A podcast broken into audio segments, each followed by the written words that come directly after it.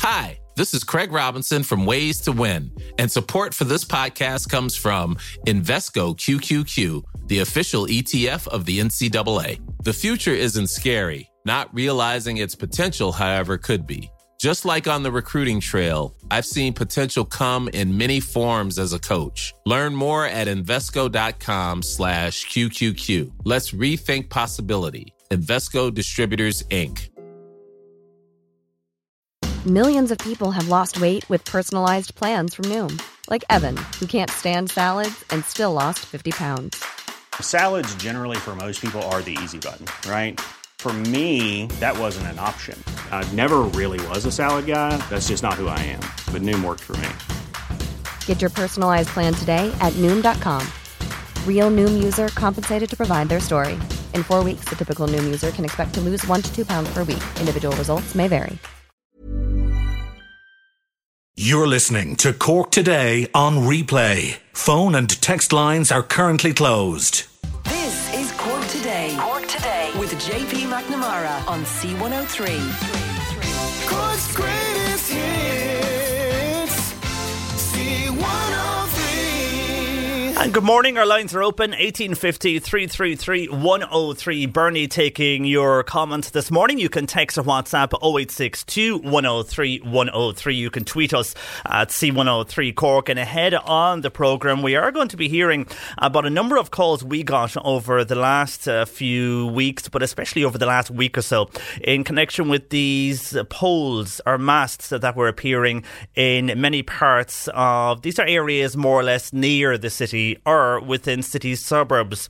But the concern here is that some of these are located within housing estates. Now, after we investigated these poles, uh, we found out they are indeed mobile booster masts, and that if a company is putting up one, they don't require planning permission. Uh, one area in Cork are worried because it's within a housing estate, even though uh, those that have erected the mast say it's private land. It is within a housing estate. Others are along roadways whereby there's housing nearby. And then you might say, well, some of us living in rural areas would love one of these masts to improve our phone signal, and indeed the three G, four G or even five G now uh, from the phone. Uh, but in rural areas, they are there as well, but they're hidden. Maybe they're on a field or in a field somewhere, or uh, in an area where there's no one living nearby. Now, there can be areas as well where they go up and they can be in an isolated area next to someone's house, but they are more or less, at the moment, what we're seeing and we're hearing is in city suburbs and areas approaching the city.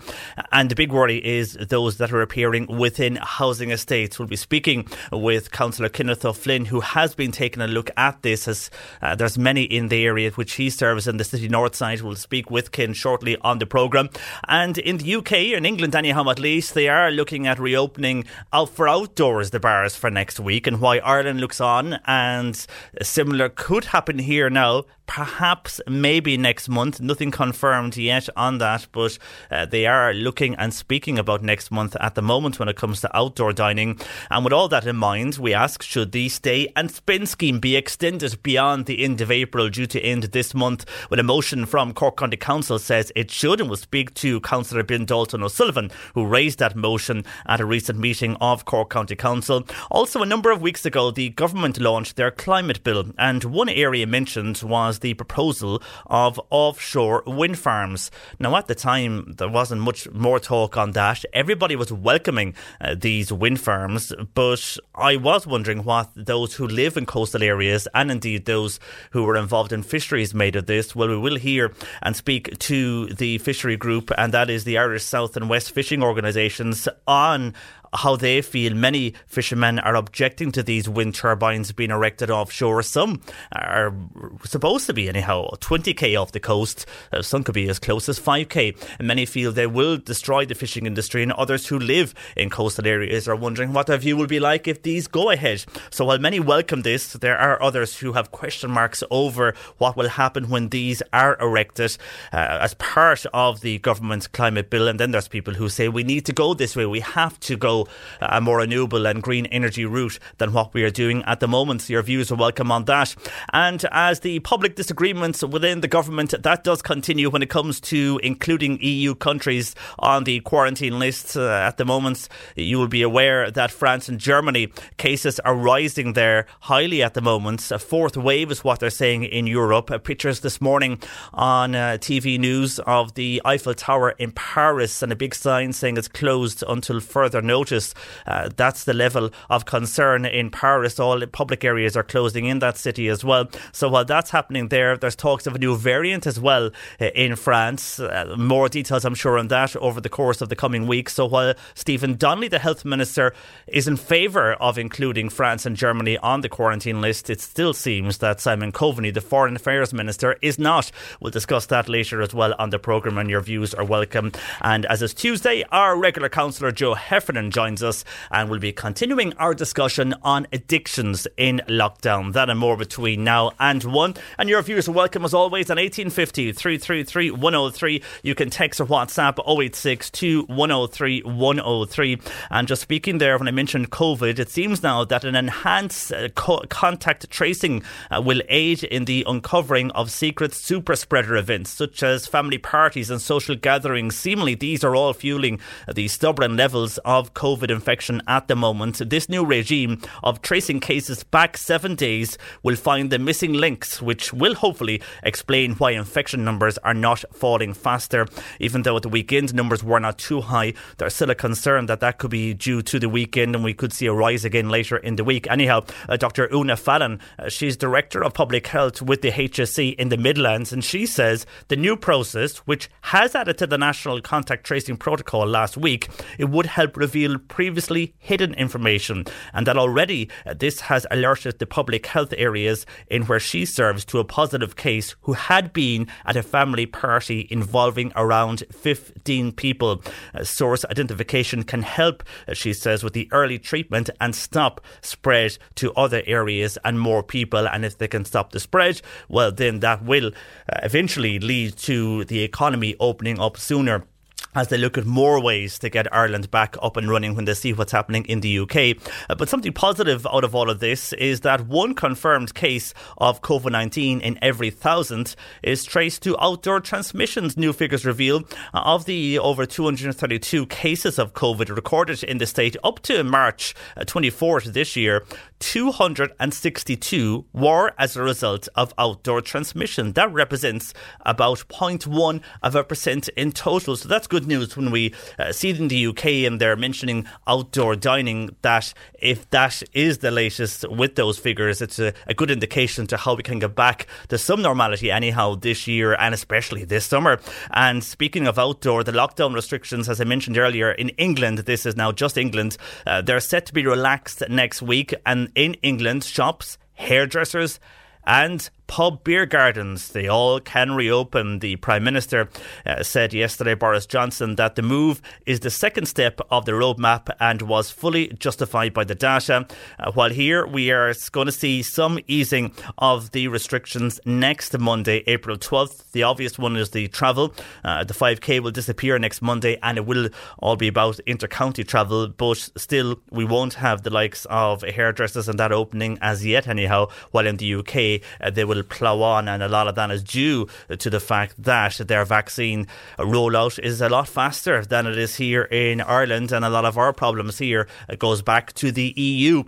And then the Dubai two, the cosmetic surgery uh, the two went to Dubai for, well, when they came back, as you know, they refused to enter mandatory quarantine after flying in from Dubai, and now according to the Irish Sun, it's believed that one of them uh, that returned have tested positive for COVID nineteen. Sources confirmed a number of Gardaí were last night uh, told to self-isolate as a precaution as they were considered to be close contacts of the pair. It's not confirmed as yet which of the duo reportedly contracted the virus, but it does come after they both lost appeals to quarantine at their homes in the capital. So that story continues on with the Dubai two, and whatever happens with that, we'll have to wait and see. But at the weekend, on Friday afternoon here, a lot of calls into the station looking for, what? Easter eggs, yes. Uh, I spoke to Ken there earlier. He had his Easter egg. Many people had and delved into the egg on Sunday or yesterday. But on Friday afternoon, shoppers right across Cork were left fuming as there was a shortage of eggs, not only here in Cork, but across the country as well. Uh, disappointed customers were on social media, were ringing us uh, and could not figure out what was happening, because some years you will see the Easter egg still there on the shop floors for maybe one or two weeks after Easter. Uh, this year, not the case. And Lidl has said that they reported a ninety-nine percent sales increase across its entire range of eggs compared to this time last year. Tesco also said that they saw a sharp rise in the number of people stocking up in the Easter egg. So Uh, maybe you were one of those who said we'd wait until the last week to buy the Easter eggs. Uh, did you lose out? Did you manage to track and buy an egg? Because a lot of people didn't. They were very disappointed. Anyhow, uh, let us know on your Easter egg hunt. Did you manage to get one uh, Friday afternoon here? A lot of people are disappointed they could not find their Easter egg. Anyhow, uh, let us know if you found yours or not. And uh, the talking point this morning, and we discussed this last Wednesday.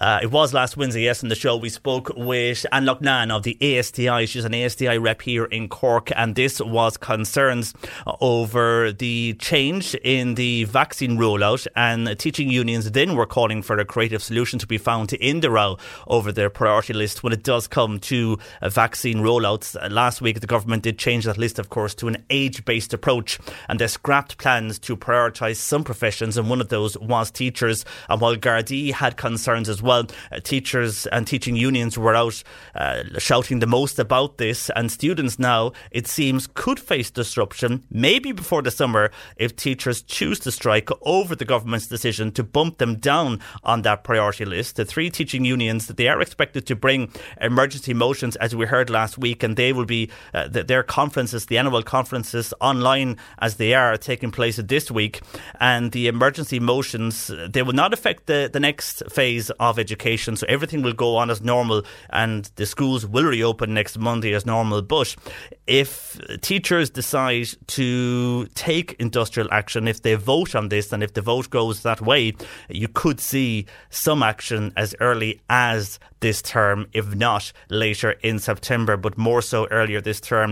Uh, the Education Minister, Norma Foley, she's expected to be greeted with an angry reception when she does address the delegates virtually uh, across both days of the conferences for all uh, the teaching unions. And on that, as we, we did raise this and we did ask this, and we foresee this could be a problem for teachers when we had this discussion last week on the show last Wednesday. And we were speaking, as I mentioned, to Anne Loughnan of the A S T I, and when I put it to her about even last week that this would be an issue, and when you have your conferences this week, would or could there be talks of strike action because of what has happened on the vaccine rollout? This is what she told me last Wednesday.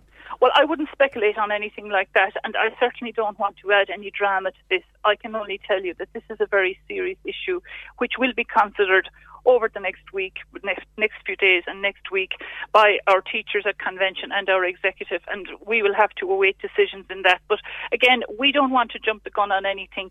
Unlike the government announcing this, we want to consult Uh, with our members, and indeed we want to get into consultation with the government to see what can be done. And I also want to mention to you, you know, we have the expert advisors to the government, but not all experts would agree, uh, you know, on this issue. For example, government quotes their experts and N E F I T and all the rest of it. But one example I would give you here in Cork, a well-known professor, Jerry Killeen in U C C, he's a noted expert on infectious diseases, and he has expressed a very different point of view there at the weekend. I'm sure many of your listeners heard him. He spoke about the dangers attached to the full reopening of schools present, and I've just heard Professor Kingston Mills on this morning disagreeing with the decision that has just been taken by government. So, you know, this is not a united front in the scientific field, and we have to listen Listen to all opinions and take on board what they are saying and make our decisions after that. But what I would say to teachers and parents out there, we really want the schools to continue working in the safest possible way, and we will be taking no rash decisions, but we are highly concerned. So while there's no talks of strikes or anything like that, it could lead to changes after Easter. That possibly could happen. I know you don't want to speculate, but th- that is a possibility. If, if they don't well, know back and vaccine teachers, that is a possibility. I would say to you, we're taking it very seriously. That was Anne Loughnan speaking to me last week from the A S T I. She's an A S T I rep here in Cork, and that has moved further this week with the, as we would have thought would happen anyhow, uh, the ballot for industrial action at all uh, the teaching conferences taking place this week. Many teachers who spoke with us last week agreed with what Anne said, while then others uh, ha- were not in agreement. And, and they said that while the teaching unions are saying this publicly, uh, teachers contacted us last week and said, we don't agree. We think what is happening with the age is suitable. And while the unions are fighting for this, a number of teachers were in contact with us and said, no, we, we while we you know, the unions are saying one thing, I disagree. I think it should go on the age profile. But then other teachers felt the government are saying we're frontline workers one minute and then we're not the next minute. But on that, a government T D uh, says officials should try now and find a way to vaccinate those in high-risk jobs in parallel with the age priority system.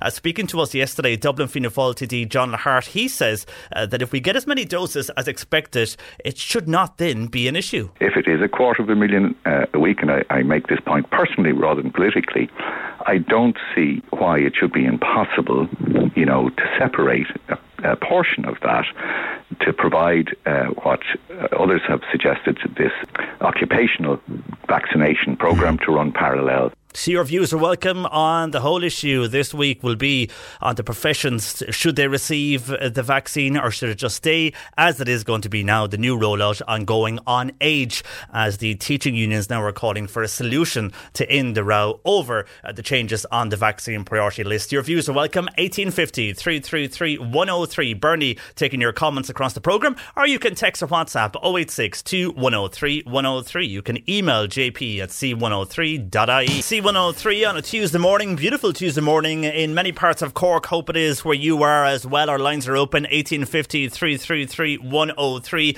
or indeed you can text or WhatsApp oh eight six, two one oh three, one oh three. I mentioned there about the uh, public dispute in the government between France, Germany, the Department of Foreign Affairs with Simon Coveney and the Stephen Donnelly, the Health Minister, on should we now include France and Germany in the quarantine list for hotels. Uh, many people agree. Eddie and Bandon says travellers from France should not be allowed into Ireland at all. We saw what happened in the north of Italy last year. There are seven hundred Irish students, according to Eddie, over in France at the moment, and we should not let them back in to Ireland unless they can quarantine for fourteen days. Also, Eddie mentions the wind farms, which we are talking about later in the programme, and the offshore projects that are coming our way. Eddie says they should be put in the west of Ireland uh, because that is where all the wind is coming from, but I presume you mean, Eddie, far out at sea and not near the coastline.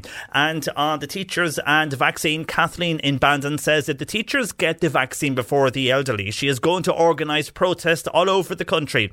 They have been locked in for over a year and afraid to go anywhere. They've all worked so hard all their lives and they should get the vaccine first. Well, over seventies and those at risk, they will receive the vaccine first, and then after that it will go uh, to the ages. But I, I know what you're saying, Kathleen. You're probably thinking that, well, if the over seventies, if the professions such as teachers get included with the over seventies and then uh, with the vulnerable, you're not in favour of that. Kathleen, thanks for your call to Bernie. eighteen fifty, three three three, one oh three. A number of texts in as well, and emails and tweets. We'll get to those between now and one. Uh, but on the way, a lot of calls we got over the last few days, and this is on uh, polls and mass being erected in roadways and also within housing estates. What's it all about? We'll find out next. Cork Today on C one oh three. Call Patricia with your comment. eighteen fifty, three three three, one oh three. Now, we received some calls, texts and also emails over the last number of days from people living near the city and in city suburbs, and the callers described this as masts being erected on roadways, and also in one instance uh, this mast being erected within a housing estate. Well, Councillor Kenneth O'Flynn is aware of this and he joins me this morning. Good morning to you, Ken. Good morning, Peter. How are you this morning? I'm fine, thanks. Uh, these masts, I mean, they we, we've checked this into this ourselves as well, and they appear to be for mobile phone use, and they're called mobile phone boosters. But what's very concerning here is uh, they appear to just go up overnight or early morning uh, with no planning required, and it seems they don't need planning. Why is that? Well, correct. You're right. They, they don't need planning. There's an exemption for them.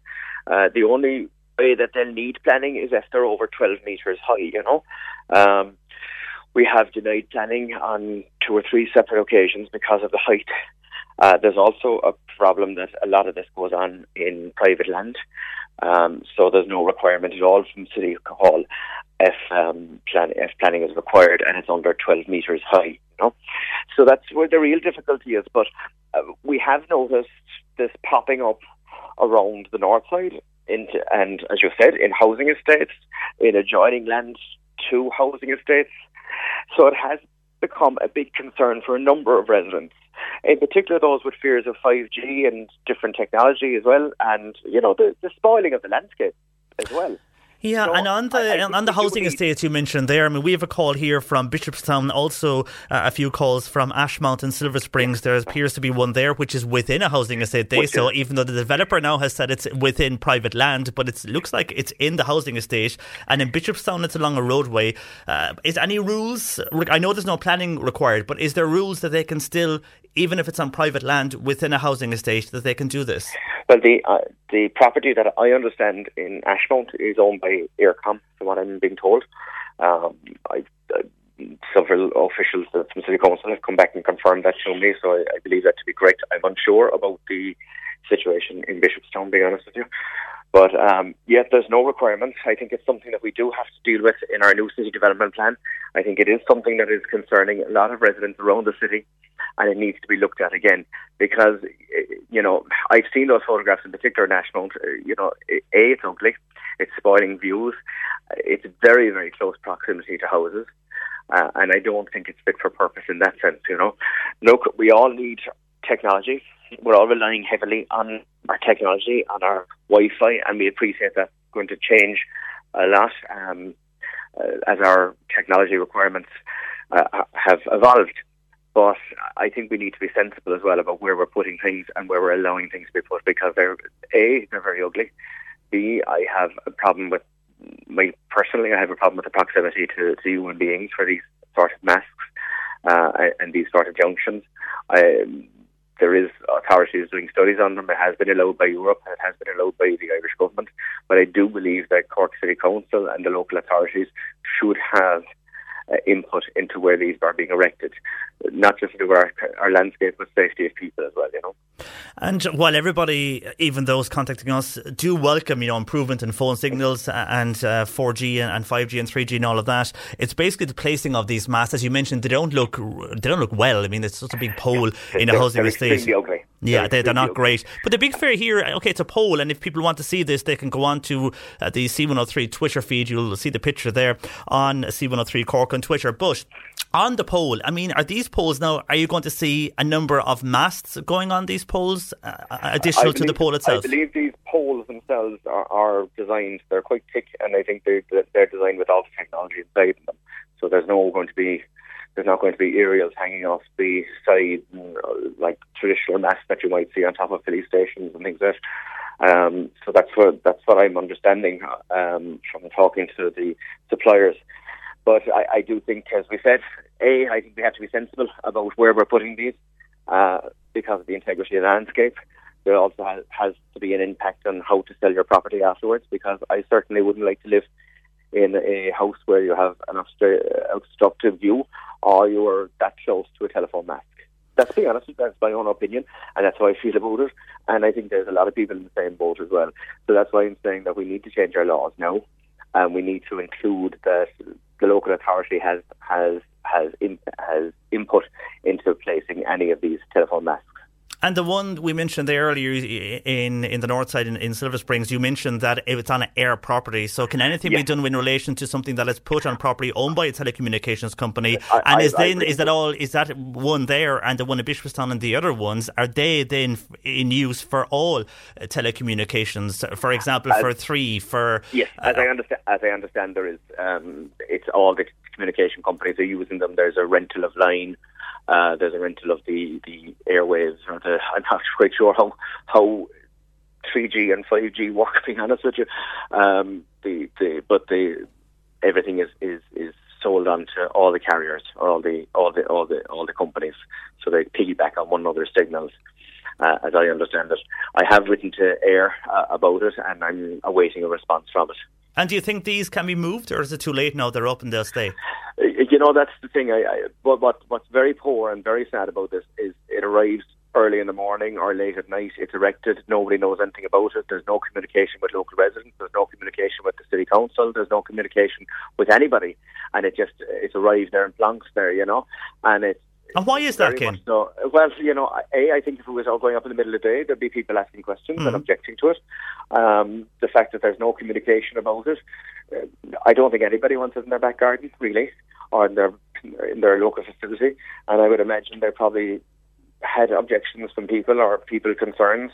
Um, and I don't think the attitude of telecommunication companies is great when it comes to dealing with the general public. They're very good to take our money, and you know, but when there's customer complaints, when there's customer concerns, when there's residential concerns, there seems to be very little communication whatsoever coming from any of these telecommunication companies.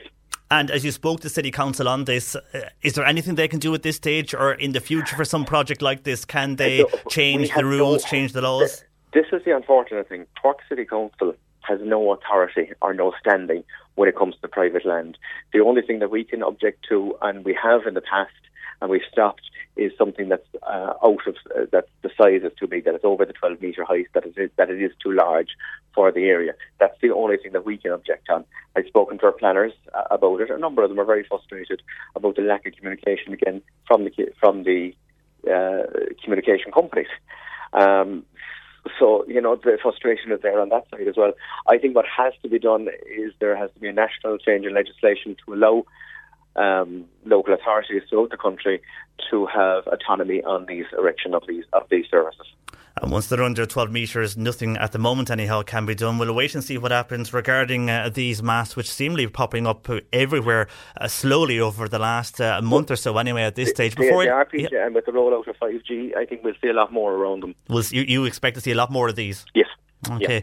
Well, keep us informed and let us know if you're living in the area as well where, where these are popping up. Before I let you go, a lot of people out and about across the weekend in the city in particular, we saw video footage, and I saw this myself from Kennedy's Quay, a busy quay at the weekend, Bell's Field, the famous view there over Shandon and the North Cathedral, that was very busy. Uh, you had concerns. I mean, the Gardaí were doing their best to clear these sites. Once they cleared them, they got busy again, uh, but you're worried at the amount of people that are gathering in these public places. Well, look, the, the reality is, is that uh, Bellsfield, which is inside my constituency, I had people that were stuck inside in their homes. They couldn't exercise their animals. They couldn't go out onto the field themselves because they were fearful. There was people that I spotted on social media who tagged themselves in Be- Bellsfield. And one person in particular I was quite shocked by because he comes from Middleton, so travelled all the way up to have a drinking party uh, on Good Friday. Uh, in Bellsfield. I was quite shocked by that. But, um, and you're not talking kids either, P J. You're talking about people in their twenties, thirties that were congregated and gathered. Uh, people that are from two or three to four or five different households gathering. Uh, and that's the reality of it. Um, it's still illegal to drink on the streets. There's a bylaw there that Uh, allows the Gardaí prosecute to remove the alcohol and take the alcohol from them. It's illegal to drink on the streets, whether it's a pandemic or not. That was brought in in the nineties. There's national guidelines and national laws as well about uh, drinking on the streets. Parks are there for recreation, for picnics, for exercise. They're there for everybody. They're not there as a private beer garden for people. And that's the big problem. And what we witnessed in Bellsfield two weeks ago with wheelie bins being taken and used for um, uh, bonfires. Uh, then on Friday night, after the guards, four or five um, squad cars, I believe, arrived, dispersed people, and then we had them back a couple of minutes later when the guards had gone, and the excitement and the partying were carried on till the middle of the night uh, in the Fever Hospital steps. Um, and there were several fights and bottles thrown. And the other thing as well is the amount of illegal dumping and bottles and cans that were left there.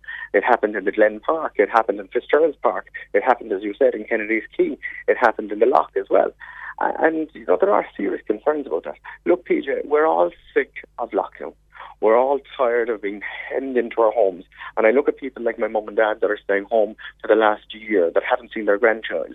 I'm looking at people that are I'm talking to people on the phone that are in their eighties that are worried they can't go out, that are getting shopping delivered to them, that haven't seen their kids and their they haven't seen their grandchildren, they haven't seen their friends. They, you know, they've lost a year and a half of their life, they feel, you know, and the, the, the only contact that they have with people is through is waving through a window. And then you have people behaving recklessly uh, out over the weekend. Yeah. And you know, very frustrating for people to see that. Very frustrating. Yeah, and, yeah, and, and then the fact that you could be spreading the virus as well for those well, living near the area, that's, that's it's the more danger. Frustrating for them. Yeah. Okay, and I have to, I have as, to leave it there, Ken. As you reported, only one arrest this weekend, yeah. which I think is, when you look at the social media and you look at the amount of people gathering, you look at the powers that the guards have, I can't understand how there's only one arrest. Considering everything going on, yeah, and, and as I say, it's very unfair on those who are living near those areas and who are doing their best to stay inside. For the moment, I must leave it there, but Ken, thanks for joining us. We'll wait and no see what happens with those full mast issues, but thanks for joining us this morning. Uh, that's Councillor Kenneth O'Flynn on the City North Side. Your views are welcome. Are you living in those areas where these uh, masts, or as they're called, mobile phone boosters are popping up? Looks like we're going to see a lot more of those over the next number of months, uh, not only in city areas, but in county towns as well. Uh, your views are welcome on that. Nothing can be done. They can go up, and if they're under twelve metres in height, uh, no planning required. eighteen fifty, three three three, one oh three. You can text or WhatsApp oh eight six two, one oh three, one oh three. Cork Today on C one oh three. Text or WhatsApp Patricia with your comment. oh eight six two, one oh three, one oh three. Local councillors have called on the government to extend the stay and spend scheme. Councillor Ben Dalton O'Sullivan raised the motion at the last council meeting, and he joins me this morning. Good morning to you, Ben. Good morning, John Paul. Good morning, listeners. And thanks for joining us. The talk of the easing of restrictions, which is now going to go ahead next Monday, the five K will end and people will be able to travel inter-county. For here, us here in Cork, it's a big advantage being a big county. People can travel now right across the county from next Monday. But while restrictions are still remaining, hopefully over the month of May and into June, we will see some outdoor dining. Uh, so that will give the tourism industry a boost it needs if this scheme continues. Exactly, and I think what all businesses need now is certainty, safety and support. And what I did at the, the motion there last uh, Monday at the Cork County Council meeting was I looked for the stay and spend scheme to be extended.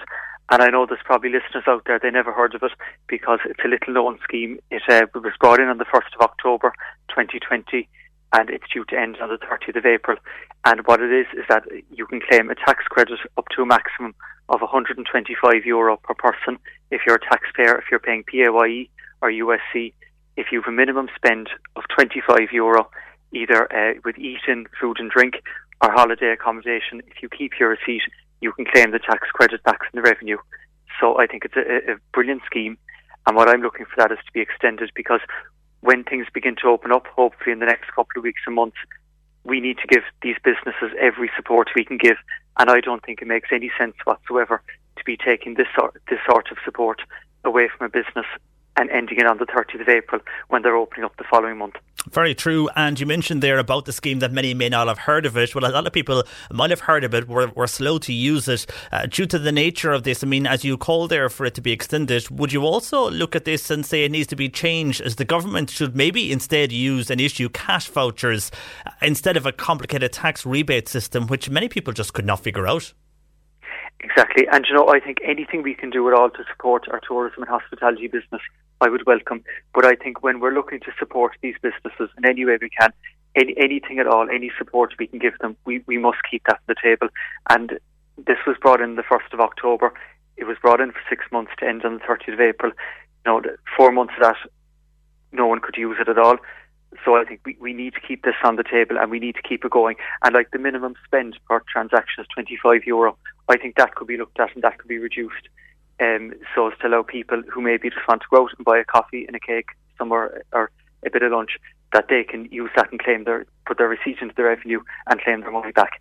Yeah, very true. And also many businesses, they just don't know what the future will hold. I mean, uh, they are going to be allowed to reopen at some point in May or in June, uh, and it will encourage the tourism market to get back and let people have business plans. But if a scheme like this was in place still, I think many in business would favour that, and, and they would see that people would use the scheme and visit many areas of the county for the moment anyhow.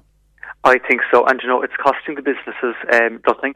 It's giving a bit of benefit to the consumer, and so I think we cannot take away any support at all uh, from these businesses when they open up in a few weeks and months.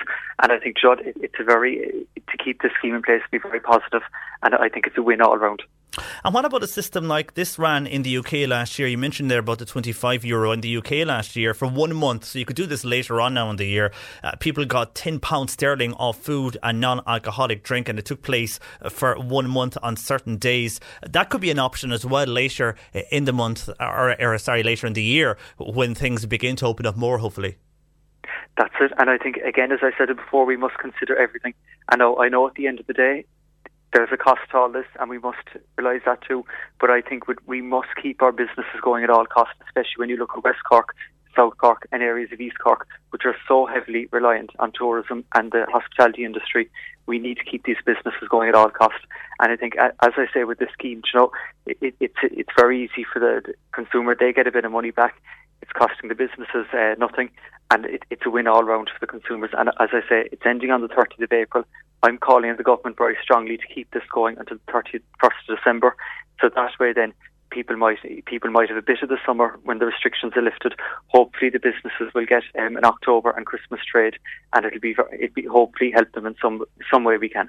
Okay, Judy has a different view on this. Uh, while she says yes, she welcomes schemes like this uh, for the tourism industry, she feels this is wrong because many people have saved money over the last year, and those who have saved money will avail of the scheme when they are well enough and can afford well enough to spend money at the hotels. I suppose there is that, that aspect too. If it's going to cost the taxpayer later on in a number of years, there is people out there who will avail of this scheme, and according to Judy, uh, they, they have enough money themselves. They should not avail of it. Yeah, and look, that's a very valid point, and that's well and good for someone who has a lot of money and can go away and spend three or four nights or five nights in a hotel in Ireland. But for the reality, for a lot of people, we see hotels are targeting breaks the over fifties, uh, for, for instance. These are people who uh, Councillor Ken O'Flynn was on before, and he, as he even said himself, they're locked up for a year. And so the maximum any individual can claim on this is one hundred twenty-five euro. one hundred twenty-five euro, that's the cap. Yeah. And to be honest, as we all know, being very realistic about it, that wouldn't get you a night in a hotel in Ireland. True, very true. In many places. Yeah. So, you know, it, it, as I said, you know, it's it, it, the hospitality industry needs support. It's one very small support. It's one piece of the jigsaw. And I think we shouldn't be letting this go. Okay, very finally, before I let you go, uh, something else that you proposed a few weeks ago back, and we discussed this last year. Now it's going to trial. This is the Autism Friendly Communication Boards, and you're hoping that these will be placed in playgrounds right across Cork. There's a trial, though, uh, going to take place in Carrick Line. Just explain about this and these boards. That's it. So I brought a motion there late um, in twenty twenty to the Carrick Line Municipal District, where, where I'm the councillor representing. And I asked that a communication board for uh, people with A S D or autism would be placed in Carrick Line Playground. As we know, there's a lot of families around and there's children with A S D. And I think it's a very easy thing to put into the playgrounds and to give them a little bit of help and support. And of course, that's for the kids. But when you look at the other side of it, you might have a grandparent who had a stroke or uh, is nonverbal for, uh, with dementia or whatever. And that'll help them interact with the, the kids in the playground and, and make their memories there. So what I did is, Um, I secured a, a trial in Carrick Line Playground where the communication board will be put up hopefully in the next couple of weeks. Um, the council are going to watch that and see how people are finding it. And if it's successful, which I hope it is, they'll roll it out to all the county playgrounds. And that's something I brought to full council as well. And I got full support. The, the, the mayor, Mary Lynn Foley, the, and I was delighted to get support from the, the chairman of the Social Inclusion S B C, which is the, the man in Mallow, John Paul O'Shea. And... Um, And a lot of other councils, like councils from North Cork, contacted me, Frank Roach, Frank O'Flynn and William O'Leary. They're very keen to roll it out up there. And similarly, councils in West and East Cork. Um, they'd love to see this in their local playgrounds as well. And if it goes well in the trial, it goes well in Carrick Line, what timeline would you have then to roll this out across the county? Well, I, I, that would kind of go back to the S P C then, mm-hmm. which is under the, cha- the chairmanship of John Paul O'Shea. And I, I'll be on to him and hopefully we, we'll get it done very quickly. Like they are. Plastic boards, you know, it's something I, I don't think it should take a lot of time, but I think we'll wait for the trial. I, I think it'll be positive, hopefully it will be, and we'll see from there. And hopefully it is. Great idea. For the moment, Ben, thanks for joining us this morning. We'll wait and see what happens over the next week uh, with that scheme for the tourism industry, the stay and spin scheme for the moment. Thanks for joining us this morning. That is Councillor Ben Dalton O'Sullivan. Your views are welcome, eighteen fifty, three three three, one oh three, or you can text or WhatsApp oh eight six two, one oh three, one oh three. D one oh three, our lines are open, eighteen fifty, three three three, one oh three. Bernie taking your comments across the show. You can text or WhatsApp oh eight six two, one oh three, one oh three. C one oh three. Tweet us this morning at C one oh three Cork. Earlier I was mentioning about uh, this new enhanced contact tracing that will aid in the uncovering of secret super spreader events such as family parties and social gatherings, which uh, the, the those experts say are fueling the stubborn levels of the COVID infections, while the new regime of tracing cases back seven days will find missing links, uh, which hopefully then will explain why infection numbers are not falling faster than they should be. Uh, well, on that, a texter says, I am sitting here wondering where as a country are we at? Are people being questioned about their movements for the previous seven days and likely to say that they were at a party or at home? What do people think? And questioning uh, that new contact tracing, this texter is on, will it actually work? And if they are going to somebody and addressing this with a person, are they going to be truthful? You would hope some are anyhow, uh, or that most are, but yeah, I can see the point you're making there as well. At the end of the day, it's only going to affect those around them if they aren't, and uh, hopefully no one will get seriously sick, uh, but it depends on what they were doing, where they were, and we can see the devastation COVID has caused to so many families over the last uh, few months here in this country. Thank you for your text. Now on something totally different to do uh, with mobile phone masts, which have been going up in various places over the last number of weeks. A lot of calls on this, and this This is to do with, uh, they're called mobile booster masts, and because they are under twelve metres in height, they don't require any planning permission, so they are going up in various areas near the city, but also within housing estates in the city, on roadways. We got calls uh, from areas in Blarney towards the city, Bishopstown, and also in the Silver Springs area on this. Uh, Michael is in Castletonbere. He says, hi J P, there is not a square inch of ground in this country that do not have a registered owner, be he or she dead or alive. Everywhere you see a mobile booster mast situated, the ground it sits on is either owned by the provider or leased by the company from the owner at substantial rents. Some bit of freedom of information, and you should be able to get the relevant information on ownership and the rental agreements on properties, especially in the rural areas, says Michael in Castletonbere. Well, we have found out this morning uh, that the ones we've been discussing, it's seemingly that it's uh, on air uh, private land, uh, and that's why they're going up, because the person, as you mentioned, Michael, there, uh, they are owned and can be owned by the telecommunications company, and in some of the instances we d- we discussed earlier on this morning, they are, uh, and they're owned by air. Uh, thank you for your WhatsApp to oh eight six two, one oh three, one oh three. On that, Aoife says, yes, these masts where I live, there's one after going up in the last two weeks, and they are too close. It's like the wind farm debate again. Uh, something needs to be done. It's unfair on residents who all of a sudden have this big grey bulky mast in their more or less back garden that they never asked for, but more importantly were never asked about. It just went up in the early hours of the morning. Very unfair. It has changed the landscape uh, for me of my view out my back window, says Aoife. While Nuala says, this block of a mast is ugly.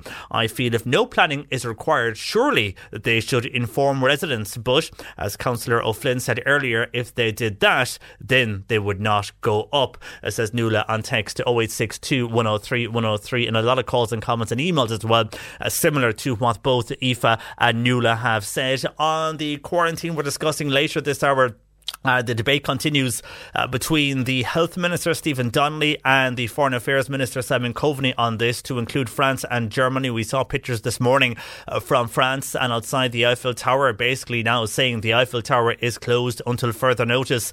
And when you see pictures like this, and you then see that people from France can fly in, for the moment anyhow, into Ireland without quarantine. What's frustrating here is so many people in this country over the last year have obeyed the rules, have not gone beyond their five K, have not gone, you know, out, have not gone out drinking in parks like we heard there earlier on. Uh, they've obeyed the rules. They've stayed inside.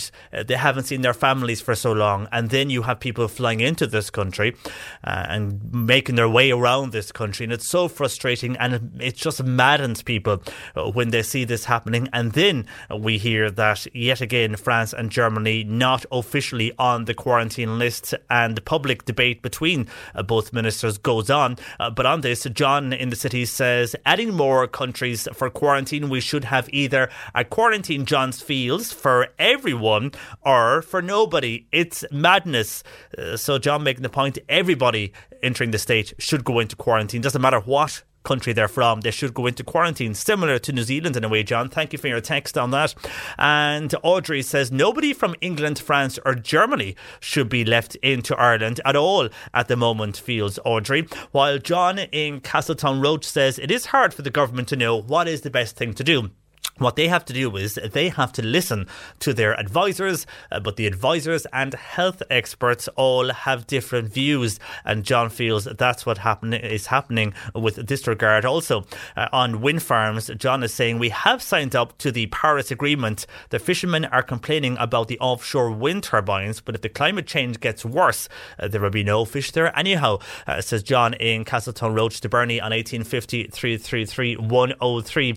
And earlier we heard, well, last week we actually did speak uh, to the A S T I, the teaching union, on what could happen this week, and they did say that they would uh, put the idea of industrial action to its members, as now it seems are the I N T O and the T U I, because teacher unions, they are calling for a solution to be found and to end this row over the priority list when it comes to vaccines. Of course, last week we discussed the change in the list. Okay, it's now going to an age-based approach, and they scrapped the plans to prioritise some of the professions such as teachers and the Gardaí, but the teachers are out more so uh, and advi- adv- voicing their opinion on this, and there could be industrial action because uh, teachers are considering that ballot this week at their annual conferences. We heard uh, from Anne Loughnan, she spoke with us last Wednesday. I replayed that piece again earlier in the show.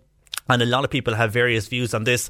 Uh, first of all, Mary in Carrigagnavara says teachers, S N As and the Gardaí, they should get vaccinated first. They need to be protected. Uh, while Angela says, my daughter is a teacher. I think they should be included, not because my daughter is a teacher, but think about it. If you're going into a classroom of thirty people, and in a primary school where you have everybody on top of each other, no matter what you say to a five or six year old, they will continue to run up to you and tap you on the leg, and they kind of really noses this time of the year. It's very hard to explain that to a five or six year old. So with that in mind, we also don't know what those children are bringing in from their own homes to the classroom and what indeed their parents are getting up to. Angela says that is why I feel teachers should be included as a priority in the vaccination list. While another texter here says, I do think teachers should get vaccinated. Um, I You know, what's that say? Hi, while I do think teachers should get vaccinated, so should shop workers. Uh, there needs to be uh, a way that the public uh, will know when someone is vaccinated or not, says that texter. While another texter here says that those teachers are a law unto themselves. They are out of school with full pay. Well, now, a lot of people would disregard that. They would say that they were teaching at home in January and February and were busy while teaching at home and online. But uh, on this, the texter continues and says, I can tell you my daughter had to email the school. My grandson wasn't getting his homework there. And in the running club, uh, they were out and about. So this person now with friends. He feels that teachers were out and about with friends, uh, no problem, but his grandson was not getting the homework back and there was excuses going back and forth. This texter feels that teachers are selfish and looking for vaccines before shop workers and the vulnerable. Uh, this person works in a big retail unit and I will have to wait my turn like so many other people. I have hundreds of people at my till every day and the elderly need a hand then with their packing uh, for their shopping as well. So while I'm not complaining and I don't get paid to stay at home, what indeed are the teachers complaining about? Uh, this texter says that they are selfish on text to oh eight six two, one oh three, one oh three. Uh, what Eileen, a teacher who texted us last week, says her view remains. She feels it should go on the age base that the government are saying at least that will be equal to all. And she does not agree with her union on what they are doing this week. Eileen says if she does uh, get to vote, she won't be voting. voting for industrial action. Some of the comments there regarding the teachers uh, and the vaccination rollout for teachers and how things have changed from last week. Also, uh, with regards to the weekend, and we touched on it there earlier with Councillor Kenneth O'Flynn on gatherings, and people were surprised to see large amounts gathering in public parks over the weekend. Not surprising, some would say, given the nice weather we had. Uh, but on that, first of all, Tom, who lives near U C C, says, well, we mentioned a number of areas in the city. Tom says there were large crowds around all over the weekend where he lives in and around the College Road area. Uh, they were drinking on the street. There was large house gatherings, and the Gardaí, in fairness, did call and were involved in breaking up a number of these parties, again taking place, according to Tom, in areas near U C C over the weekend, outside of those that we saw Uh, publicly in public parks and along the quays in the city. And staying with that, on holiday homes, a texter here who says, well done to all those people who have holiday homes in Rosscarbery and who stayed away over Easter. Well done to you. Uh, the locals respect what you have done. But the texter says, shame on those who did not. I hope they feel ashamed, but I don't think they will, says that texter to oh eight six two, one oh three, one oh three. And we were mentioning there regarding the stay and spend scheme, and someone has made the point that what good is it if you can't use it for alcoholic drinks? And on that, uh, no, yeah, and like in the U K, alcoholic drinks uh, and drinks ordered without food do not qualify for the credit.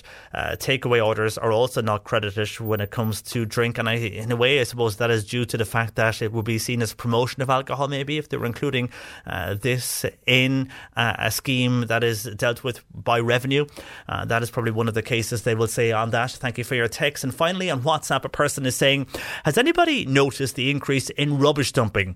The Inchashine Walk near Macroom has bags of rubbish dumped there, and Toon Road near Macroom has a lot of bags dumped inside the ditch, to name but a few. Is it because the price hike in immunity centres? Is that the reason for this? Or, says this person on WhatsApp, is it the case of the dirty Irish? Your views to welcome you. Noticing that certainly on the main roadways uh, to the studio here in Mallow, I've noticed that uh, most mornings beyond the Blarney turnoff and towards it going back into the city, a lot of rubbish along the hard shoulder. It's like someone opened the window of the car and just opened a bag of rubbish and it all fell out. Uh, but if you notice that in other areas of the county and city as well, I've had a number of emails from people who over the weekends uh, simply just went out and cleaned up their area. There was so much rubbish. Anyhow, your views are welcome. eighteen fifty, three three three, one oh three. Text or WhatsApp oh eight six two, one oh three, one oh three. Shortly we are going to discuss uh, the quarantine situation and should France and Germany be included. Many feel they should.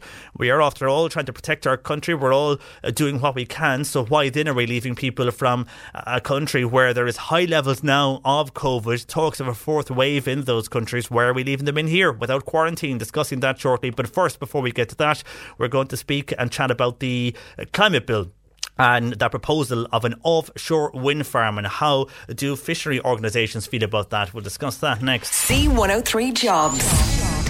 And on today's Job Spot, we have opportunities for Caulfield SuperValu in Bandon. They require drivers for online deliveries. A local knowledge of the area would be an advantage. You can send your C V to bandonsman at caulfield dot com. An experienced childminder is required for two toddlers, Monday and Tuesdays, in the Fremont area. Contact oh eight six, eight three nine seven, three nine three. And a kitchen and wardrobe cabinet maker is required for East Cork. Contact Aaron on oh eight three, oh six oh four, oh five three, or you can email your C V to info at eastcorkkitchens dot i e. These jobs and more, they're online now at c one oh three dot i e. You're listening to Cork Today on replay. Phone and text lines are currently closed. Cork Today on C one oh three. Call Patricia with your comment. eighteen fifty, three three three, one oh three. A number of weeks ago, the government unveiled their climate bill, and it included plans for offshore wind farms. Many will have heard the objections over the years to wind farms on land, but not too many on offshore and the impacts this could have. Patrick Murphy of the Irish South and West Fisheries Organisation joins me on this. Good morning to you, Patrick.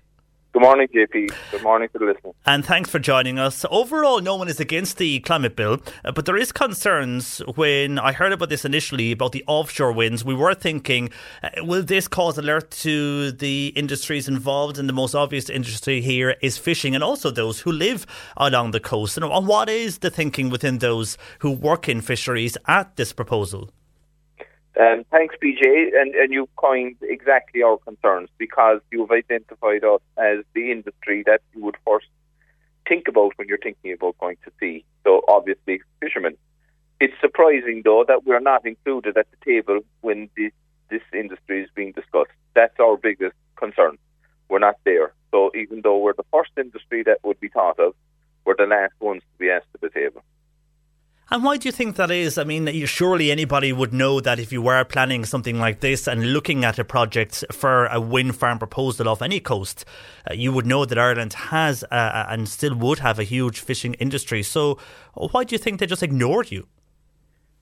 It's it's a hard one to answer, to be honest with you. But despite that fact, we are doing our best not to allow ourselves to be ignored. So we're in consultation with different people within that industry to try and move things along, because we all understand we need energy, we need power, we need to keep other our lights on, basically. But you can't do so at the detriment of any other citizen or to, to the damaging of our ecosystem, to, to the wildlife, the birds, the animals, the fish outside there. We have more regulations than any other industry on the planet, I say, to comply with.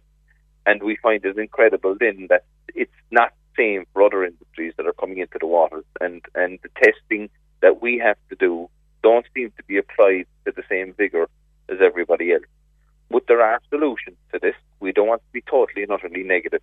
And we certainly don't want to be treated like the Native uh, American Indians or the Aborigines in Australia. And to explain that, these people didn't have courtrooms and paperwork to have claims on the land where they lived for hundreds, maybe, or not maybe, thousands of years. Then another uh, force came in, another population. They set up the paperwork trail and they came and said, well, if you don't have the paperwork, we do, it's now ours. And that's the fear we have for the marine environment. Our fishermen have fished there for generations, for thousands of years, yet they cannot claim a clay, uh, claim and, and erect a flag and say, this is mine. And then we're being treated because we don't seem to have a legal claim on the land. So just to put that in perspective, you see local communities, there are funds there for those people when they're discommoded or they're affected by the wind farms coming into the area. But there's no talk of that being obligatory or legally um, required for fishermen. Yeah, that they can just go and develop one of these projects at sea and, and there's no comeback. It's like it's, it's anybody's land, really, but it's at sea. Yes, but to us, it is our land. And the reason why it's our land is because we've paid for this land in blood, sweat and tears, and we've paid the ultimate sacrifice. We have family members. I have family members who have lost their lives fishing. So I think I have a claim on that. We have paid for the right to have our claim on that. And we should be treated with better. We should be just treated better when it comes to this by our government. Now, look, we did work on the multi-spatial planning document with our government, and Damien English was the minister that was in charge of it at that time. And to be honest with you, I found him very, very good, and he did listen, and he did keep it on task. And there was a fantastic document produced. But now we have to use that document to be fair to all the marine users that are out there. And that's what that document was designed to do. And the turbines I mentioned for offshore, the southwest coast is mentioned in these plans, as is all the coast of Ireland. But here locally, I know there's plans for offshore in the Cork coast, and already there's plans for seven in place of the Cork, more East Cork and Waterford coastline. Uh, a lot of these plans will see the turbines twenty k uh, at least. There could be a limit of twenty k off the coast. Some could say that it's going to be five k. Uh, and when you mentioned there about the fact that you, you know, you have fish in a certain area all your life, and then all of a sudden and this comes in and, and kind of take away your fishing area if they can locate her wherever they wish. I mean, the damage to wildlife is one thing, but then with Brexit and everything going on at the moment, does it look like they just want the fishing industry to move away? Well, it, it, it would seem that way. From somebody inside the industry, we are involved in a task force now, and one of the main cures, and uh, imagine the cure, is to get rid of fishermen. So that seems to be the, the first point that you go to is, look, there's too many fishermen there, we'll get them out the way, we'll, we'll get rid of them. What the Irish people don't realise is that this is like an alien film where they come down from their spaceships and are actually pulling our resources out of the ground or sucking up the water column. This is the same for fishermen. We're losing our rights to go out and catch fish in our own waters where others are being protected to keep those rights. Our other rights to use the marine area are being given to others, while the fishermen lose out and constantly lose out. And the proof is this, P J. two hundred eighty boats over eighteen metres in two thousand six, one hundred sixty now and going down, not up. So in an industry where other countries are building new boats and, and, and developing their industry, our decline. We brought out a report on that um, uh, with Mark Coleman from Octavian um, Consultancy, and nobody seemed to understand what we were looking for. We had twelve points. Our industry, our coastal communities, are not benefiting from any recovery of our economy. It's going down. With COVID, we're the hardest hit. Our prices have hit the floor. Our markets are taken away from us. Now our fish were even given away under Brexit. Like, no farmer has been asked to give up twenty percent or any industry in this country to pay for the Brexit deal, the T C A. But the fishermen have. So we're left with only two hundred ten million euros and going down to to keep, sustain our fishing fleets. That's one thousand nine hundred boats. So, like, I've been saying this in your show, and you've been very good to allow us the airtime to explain this to our local coastal communities. And anybody that knows West Cork region and area, they should remember the amount of boats that were in the likes of Scull and Ballyhob and Baltimore and all around, of course, all those small harbours. If you go down and visit them now, there's not any boats there. They're gone. They're, you know, Burton Port, there's other coastal uh, ports around the place, are just seeing our fishing industry disappear in front of their eyes. That's jobs, that's local communities, that's one of the pillars of our communities that's been taken away. And I'm afraid before we realise it, it'll be gone and we won't be getting it back. And on that, I mean, a lot of people aren't agreeing with you regarding fisheries. First of all, though, John in Castleton Road says, we have, as in Ireland, has signed up to the Paris Agreement, and the fishermen now are on about the offshore wind turbines. But if climate changes get worse here, there will be no fish there for them anyhow. While Dennis says, I know what the fishermen are complaining about, and they have water experience in boats. If they were willing to reskill, they could have a future in servicing and maintaining the turbines. Surely uh, the fishing industry now, uh, Dennis says, is dead with Brexit. And you mentioned there about other countries and they go- getting on with their fishing industry while it's not looking like that here. Can you see where those listeners are coming from, the likes of Dennis and John, when they feel the fishing industry is gone from hearing, I suppose, what you've been explaining over the last number of, of weeks and months? Well, do you know what I'd say to those two lads? I hope to God they're not involved in sport, because if they were trying to buy up a team and put them out on the pitch, beat the other team, then I don't think they do too well. You know, th- that is unbelievable an attitude. With Ireland, with the richest fishing ground in the world, that we should just give it up, just walk away from it, and that somebody else should come in and take it over. I don't know what industries they're involved in, but I wonder would they have the same attitude if somebody walked up and knocked on their door and said, listen, that you have to go. We, not because your jobs are gone, but we give them to somebody else. That is an unbelievable attitude to have. In like fish stocks have recovered, you know, in the last, despite what people say, that you hear the, all the negatives, but the evidence doesn't point to that. And yes, some stocks aren't recovering as good as others, but we're increasing stock catches in certain species. So if we're overfishing in a mixed stock fishery, how is it one is going down and the other is going up? It can't be based on the eff, on the effort of fishing. If that's the case, science doesn't work that way. Yeah, and then when you take in what you've explained there and the turbines, I mean, one way of explaining this would be, because people are a bit confused over the, the, the turbines and they're just appearing in the sea and that you've no rights. Well, the best way to explain this would be if someone has a field and next thing a developer comes in and just puts down the turbine, uh, not requiring planning, it just appears there in that field. How would the community in that area like that? Would it be similar to that, that they can just go along and do this offshore? It's not similar. It's a carbon copy. You've just explained it very, very simply, P J. There's no difference to what you said as to doing it outside. It, it, it's uh, if you don't follow suit and what you should be doing, you would have to go and talk to the farmer. You would have to look at the marine life around it. Are you going to affect the biodiversity of it? Can you imagine now if you had animals that were inside in that field, say a, a species that were endangered of being wiped out? Would you put a wind farm inside and top it in? So if we're talking about the same system, if you put that down in a coddling ground, cod are struggling to survive and, and to build back up their stocks. So is that the cure? Put something in there that we don't know is going to help it or harm it and just take a chance. And the result is that you could wipe them out or make them extinct, you know, and then blame the fishermen because they're the ones that are fishing outside in the water. It, it, this is crazy stuff. Look, we work with the Marine Institute on a regular basis. We go through uh, uh, five years of uh, data. The first three years are the anchor point, and the last two show the trend. And we work on the biomass, the sustainability of the stock. We look at the F ranges. F, sorry, I know this might sound a bit complicated, But like, these people need to understand, and they can read the stock book if they want to know more about the industry, what I had to learn and, and, and send from my colleagues. And the evidence is there. You hear about overfishing in stock, that the fishermen follow the scientific advice, such as Celtic sea herring, and have underfished under M S Y for the last twelve to fourteen years. Never overfished it, and yet the stock kept going down. There has to be a realization then that, well, it's not the fishermen. They're following the advice that they're following. They're fishing less, less, and less, and less, but the stock isn't recovering. So how can you blame the fishermen then for that? There are other contributing factors that have to be taken into consideration. And until that's done, as unpopular as it may seem, that it's the fishermen we should just blame, that's the problem.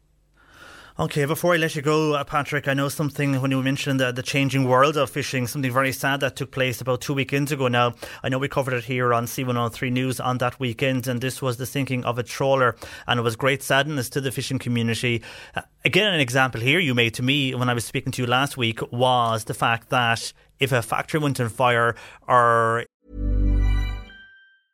It's that time of the year. Your vacation is coming up. You can already hear the beach waves, feel the warm breeze, relax, and think about work. You really, really want it all to work out while you're away. Monday dot com gives you and the team that peace of mind. When all work is on one platform and everyone's in sync, things just flow. Wherever you are, tap the banner to go to Monday dot com.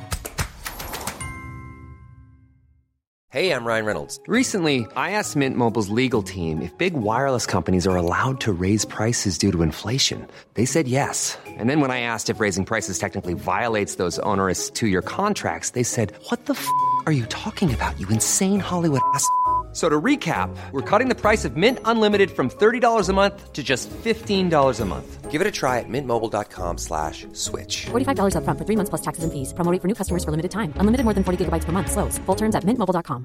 There's never been a faster or easier way to start your weight loss journey than with PlushCare. PlushCare accepts most insurance plans and gives you online access to board-certified physicians who can prescribe F D A-approved weight loss medications like Wegovy and Zepbound for those who qualify. Take charge of your health and speak with a board-certified physician about a weight loss plan that's right for you. Get started today at PlushCare.com slash weight loss. That's PlushCare.com slash weight loss. PlushCare.com slash weight loss. As you mentioned, if Google went on fire, it would be all over the news. And, and you felt because it was a, a trawler off the southwest coast, while it was in the news, you feel that people didn't understand the significance of this? No, definitely not. As I said, we've only one hundred sixty-four boats. So imagine having one hundred sixty-four factories in the country producing any product, and one of them was eliminated or, or lost. Of course that would make the news. So these boats aren't numerous, like, you know, they're they're they're dying out, like, and, and we're looking to lose even more of them if we have to go through decommissioning to allow the deal, the T C A deal, Europe to go ahead.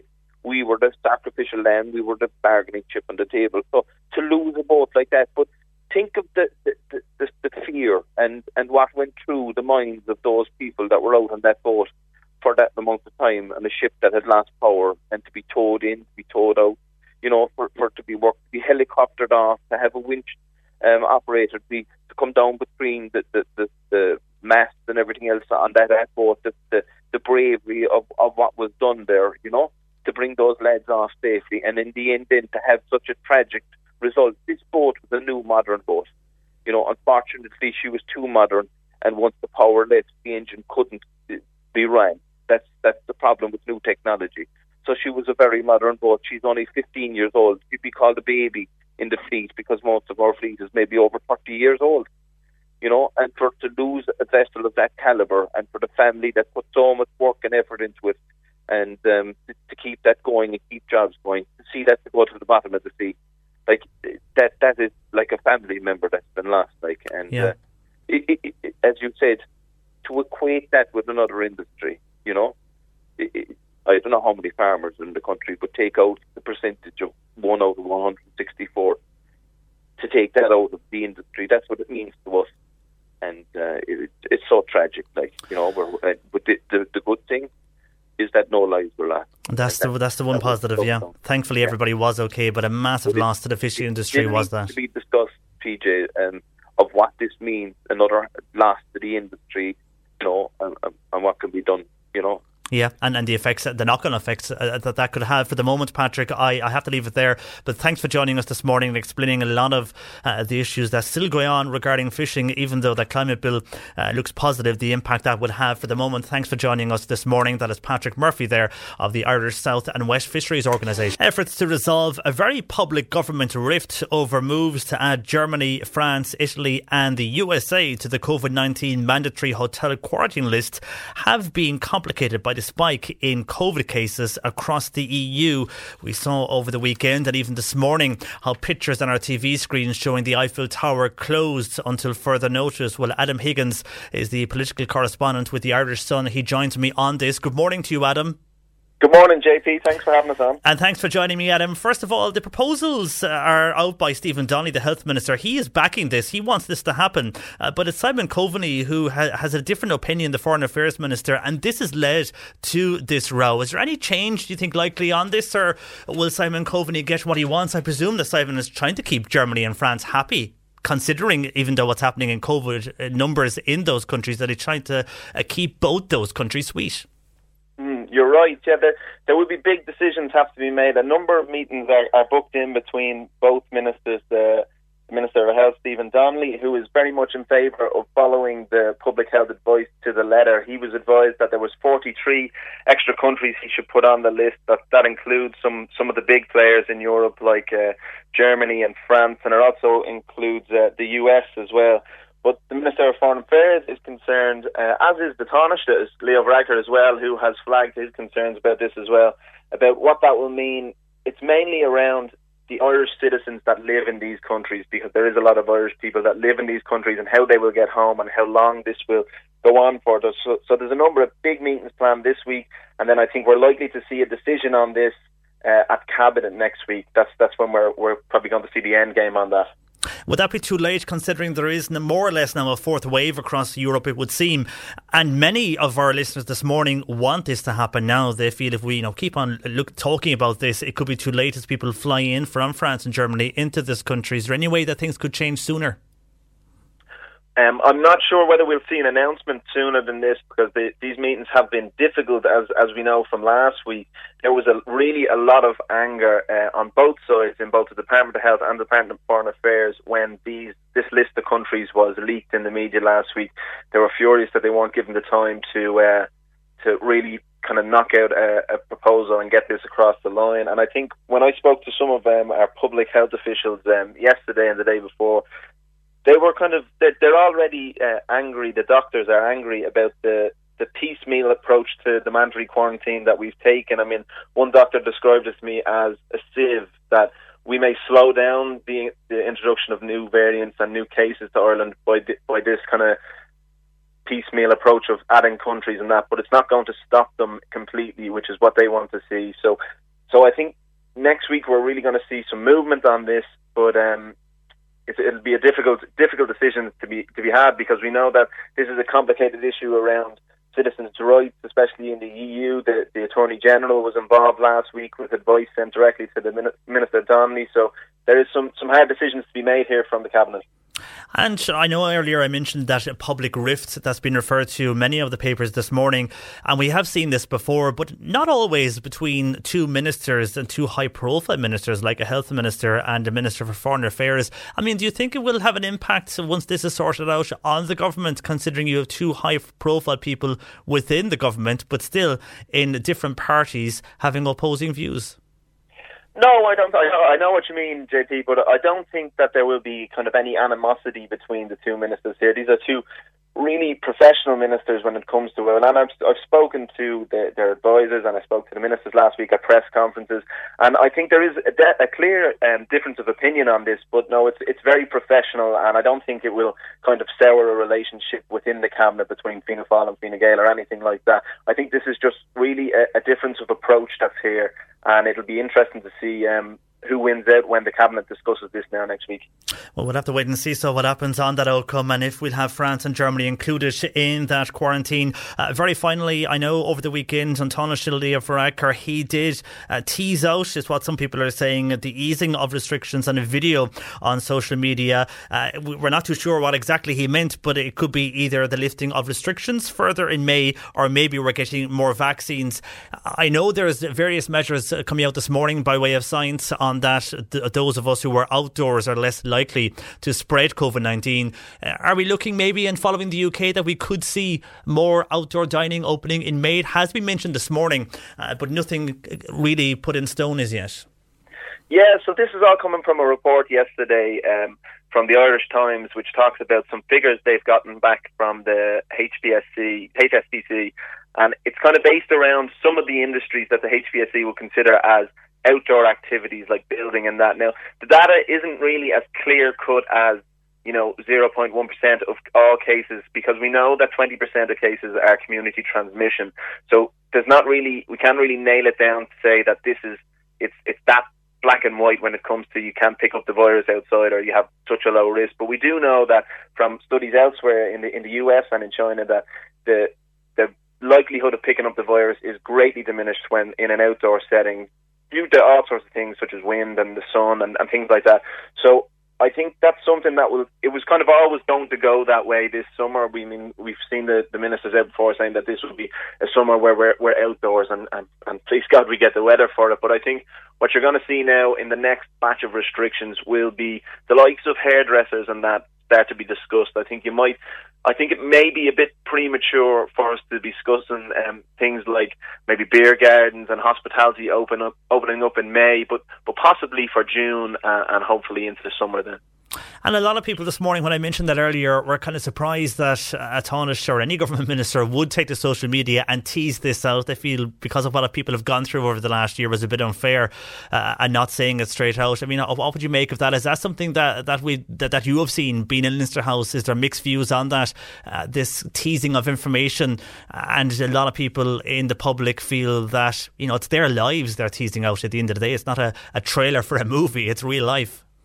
Well, I think um, mixed views would be putting it politely about what there is when it comes to ministers kind of um, kite-flying when it comes to lifting restrictions. That's a, that's something the opposition is, is keen to accuse them about.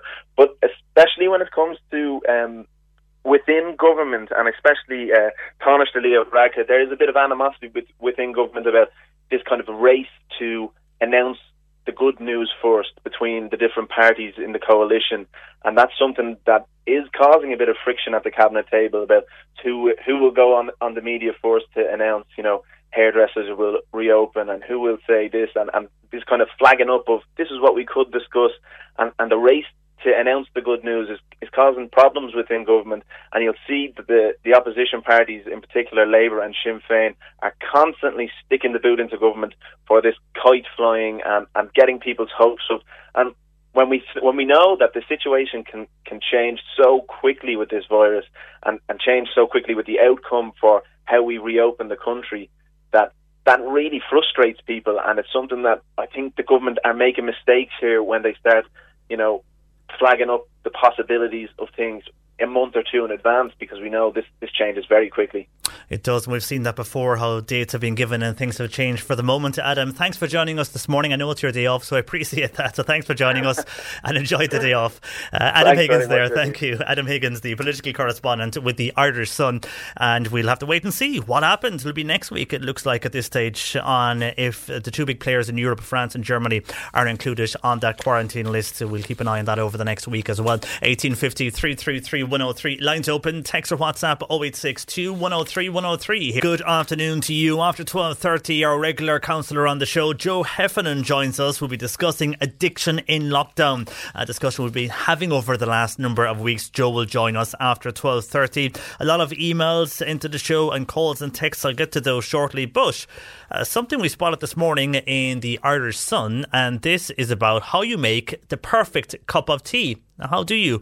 Let us know, because seemingly pouring milk in first on a tea bag makes the ideal cuppa. Research has proved this. Uh, there's different research coming out over the years about making tea, but this is the latest, and it proves that putting the milk in first is better. It looks at how you can get the best brew in hard water areas, because a high mineral content in the water prevents flavour compounding and it doesn't form properly. Uh, but pouring milk in first allows the proteins to lock in the taste. The research is coming from a university in Leeds.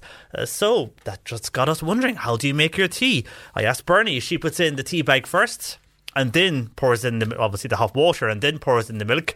Uh, I'm the same, tea bag in first, then the water and then the milk, but maybe people are different. I know friends of mine who would have a cup of tea and leave the tea bag in, and they don't take their tea bag out while drinking the tea. And then people do. They would have the milk in first and then pour water in after. So what is the perfect cuppa? Uh, that at the moment is the latest survey that says pouring milk in and then adding on uh, your tea bag and hot water is the way to go. What do you do? Uh, let me know. Let us know how you make your perfect cuppa. Uh, they always change with those research, but that's the latest anyhow. We're just interested to see how you make your tea. Are you one of those that use the milk first? eighteen fifty, three three three, one oh three. Or you can text or WhatsApp oh eight six two, one oh three, one oh three. Myself and Bernie are the same anyhow when it comes to making a cuppa. I'd uh, love to know how you make yours. And back to a number of calls. But first of all, I want to go to emails into the show. A number of emails in regarding different issues. And one when we spoke about the vaccines there earlier. Here's one. Uh, from Tim, and Tim went was going along for his vaccine over the last number of days, and Tim says that the reason he was going for his vaccine, he's in one of those high risk categories, and he's a sixty year old male, and he was delighted to receive a text telling him that he could receive the vaccine. He was going along to Páirc Uí Chaoimh. He got his first text on Thursday at five past four, then a second one on Friday morning in the early hours at two a.m. and then a third text at Friday at eleven fifty a.m. So Tim sets off on his journey and he goes to Páirc Uí Chaoimh. Now, he went a bit early because he wasn't too sure about parking in and around that area. Uh, so when he came early, he got turned back and told to return to the park twenty minutes. So Tim says, I duly obliged. So on return, the attendants, they guide him to a parking spot. So then, number one, from the parking spot, Tim says, to the queuing tent is about four hundred metres. That's okay, he's inside in the queuing tent. It entails about six rows of people, all socially distancing, and roughly about sixty people within the tent. And then after about forty-five minutes, they get as far as the door, only to be told it's four flights of stairs, but uh, the assistant said, you were struggling, would you like to take the lift? And Tim says, yes, I will. So I got on the lift after, wait for it, a queue. So upstairs, and then another queue to register. Finally, in for the jab, maybe most two minutes. That is fine. The point Tim is making is the most vulnerable are the people not able to stand for an hour and a half, and they are the people who need to access a toilet. None available except on the top floor, but an exception could be made uh, for you, where everyone, though, in the queue would know that you require the toilet urgently. There also was no sanitizer, Tim says, available in the queuing area. Therefore, nobody wanted to touch the handrails. And Tim says he parked his car at three thirty and returned to his car at five twenty-five. In all that time, Tim says he spent, uh, he was standing for except maybe about fifteen minutes. Now, he said, I could have got the shot, the jab from his G P, and there I could wait in my car until I am due to be in and out in about ten minutes, just like the flu jab. I would love to know what people think of this, says Tim on email to us, j p at c one oh three dot i e. But then I've heard other people who have gone along, and maybe it was the time they gave you, maybe that was a busy time, I'm not too sure. But other people have gone along, and yes, they are waiting uh, for about thirty minutes, forty-five minutes, when they get the call to go to Páirc Uí Chaoimh. Uh, but after forty-five minutes, they are in, they get their jab and they're gone again, or maybe thirty minutes. But I haven't heard of anybody that long. So is that an issue that we are facing when people get the call or get the text to go along for their vaccine like Tim has there? And the point he's making is for vulnerable people, uh, vulnerable people who uh, have a condition and need to be in and out of a place fast if they don't feel safe, but also uh, who can't be standing for an hour and a half. uh, and waiting also if they need to use a toilet. And, you know, if you have to ask to use a toilet in front of the whole place, many people might not be comfortable with that. Anyhow, uh, let us know your thoughts, that email from Tim. And then we heard calls there about rubbish, and a lot of more calls coming into us on that. I'll get to those shortly. But an email from Michael, who is in Glengariff, a well-known litter picker in the area, cycling around picking up the litter in that area. He was doing so as well over the weekend. He's attached two pictures here of what he has picked up, and he says, I was out and about litter picking on the Wild Atlantic Way between Bantry and Glengariff. I call out to people to do a spring clean of the countryside over the Easter holidays, and uh, Michael says a call out to road users to stop littering. And in the uh, picture he has a box and an amount of litter. I'm looking at papers, coffee cups, an amount of coffee cups, and it just looks like bottles as well, those plastic bottles you would drink out of, maybe water or energy drinks or whatever. A few cans in there as well in the photos, but an amount of uh, coffee cups is what I noticed. And I'm going to go back to that particular discussion tomorrow on the show to do with coffee cups, because uh, one councillor wants something done about this, uh, not here in Cork, up the country, but it does affect everybody in Ireland, on how coffee cups are now becoming the new cigarette butts that people were sick of a number of years ago. Coffee cups now thrown everywhere and are causing litter. That's something we'll be discussing on the show tomorrow. But back to your calls and comments. First of all, on the quarantine, we spoke with uh, Adam Higgins there, the political correspondent with the Irish Sun earlier.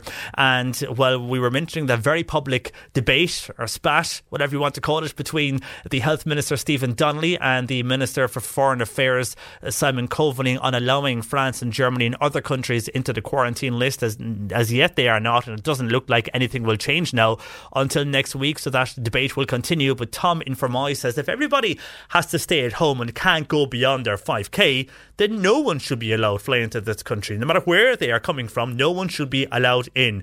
What good does it do to lock us away if the airports are left open? And that's a very good point, Tom. And I think that's why people are so frustrated when they are uh, seeing this debate going on, but also knowing that people are flying into Ireland from other countries, why all of us, we're obeying by the restrictions and we're not seeing our friends, we're not not able to go out anyhow, there's nothing open, uh, but yet people are flying in. And I'd love to know what they are flying in for. Fair enough if it's, if it's essential, and we had a lot of uh, doctors and nurses flying in last year, but they were going to work in the hospitals. But I mean, you're hardly coming here for a holiday. There's nothing open. There's nowhere to go.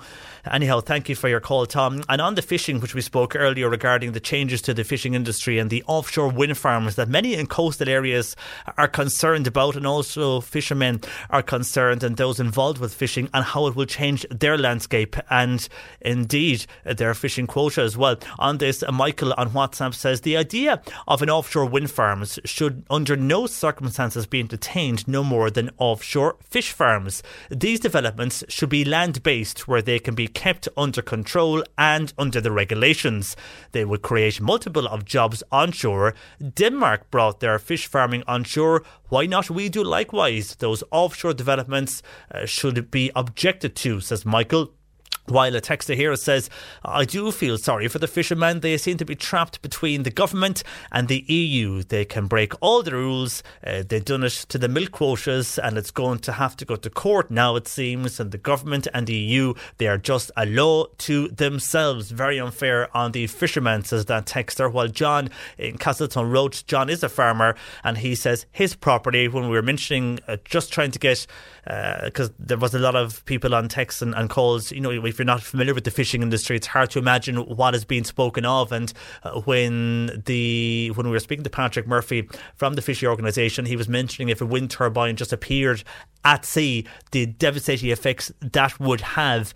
And it's like basically someone grabbing land away from farmers. Well, on that, John in Castletown Road says, and he is a farmer, his property is private property, but where the fishermen are working, they are working in international waters. So there's a difference there, because I was making the point that uh, to explain it, is it like a farmer having land and next thing a wind turbine just goes up overnight and there you are. Uh, but as John is making the point, he's a farmer, it's private property he's working on, he owns the land, whereas the fishermen are working on international international waters. And I mentioned there the email from Tim on the vaccine and the vaccine rollout and the discussion earlier on the teachers who Uh, maybe, well, they are going to put a ballot to their members on if they should uh, hold industrial action because of the change of the vaccine rollout now going by age. But on this, Audrey says, I am over seventy and I still have not received the vaccine. I deal with older people a lot, and yes, I know people who are just over twenty-five and they have an appointment for Saturday next for their vaccine. How unfair is this, says Audrey. Now, I don't know. Those people you're on about, had they an underlying condition? Is there a reason they're getting the vaccine? Are they working in a in a certain maybe pharma company uh, that is doing this? I know some of the big pharma companies are vaccinating their staff if they're producing the actual vaccine there. Uh, I don't know. I haven't heard of anybody twenty-five, thirty, forty, uh, fifties even receiving the vaccine, so I'm not too sure why or how they're receiving it unless there is a condition that they have and that is why they are receiving it, uh, and everybody is different to that vein. But uh, yeah, a lot of over seventies have not yet received the vaccine and it will make its way down, but it's if it's going on your G P, it depends on how big your G P practice is and also how many are in your G P is over eighty-five years old, over eighty, or over seventy as they work through the numbers. And staying on that and the teacher issue with the vaccines, this texter here says, while I do think teachers should get the vaccine, so should shop workers as they are near the public and dealing with the public too. Anyway, this person making the point that won't teachers be on holiday soon and everyone should have been vaccinated or should be vaccinated by July, according to the government, at least get their first j- shot of the jab, if that is the case. And then, if If things go to plan, they will be ready in September to go back, and they have a short year then uh, with the three months. So uh, while teachers are arguing, the, the, the unions are arguing that they should be highlighted and should be prioritised for the vaccine, as certain professions should be.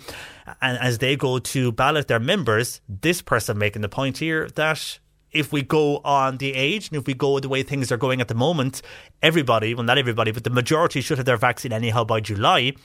And teachers will be on holidays by then. And are they really going to get the vaccine within the next few weeks? The timeline doesn't really add up, uh, says that a person on WhatsApp. And this from a texter then staying with the vaccine. And, and this person upset this morning. And I suppose not the nicest call to get when someone is, you know, looking forward to being able to get back out and again are back meeting people anyhow. And this person here, no name on this, but they say, my mother was due to get her first vaccine this morning, but we got a call from her doctor that no vaccine arrived and will be another two weeks before being called again.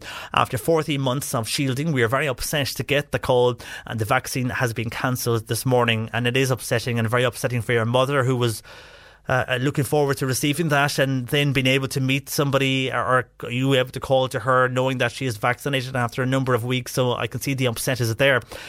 Uh, and it's, you're not alone. A lot of people are in that situation. There is a delay with the vaccines. That is something that's going to continue no matter what is said. It's something we keep getting calls on. It's not the doctor's fault. It's just the, the supply uh, to us here in Ireland, and it's an E U-wide problem. It's a European problem, not just for us here in Ireland. But I can imagine uh, how upsetting is it, it is for you as a family to get that call uh, from your G P this morning. But we are thinking of you, and best of luck to your family and indeed your mother, and hopefully in two weeks' time uh, it'll be a, a better phone call to you guys. And on the stay and spin scheme we spoke about earlier on the show, uh, one councillor here in Cork, Councillor Ben Dalton O'Sullivan, looking for that scheme to be extended and that it would be a benefit to the tourist industry across the summer, and also speaking on how maybe to make the scheme easier for people to access and use. But on that, Robert is in Cove. He says, if I buy a meal to bring home from a hotel or wherever, is that covered in the scheme? Well, at the moment, and things may change if they extend the scheme, but at the moment, take takeaway orders are not included.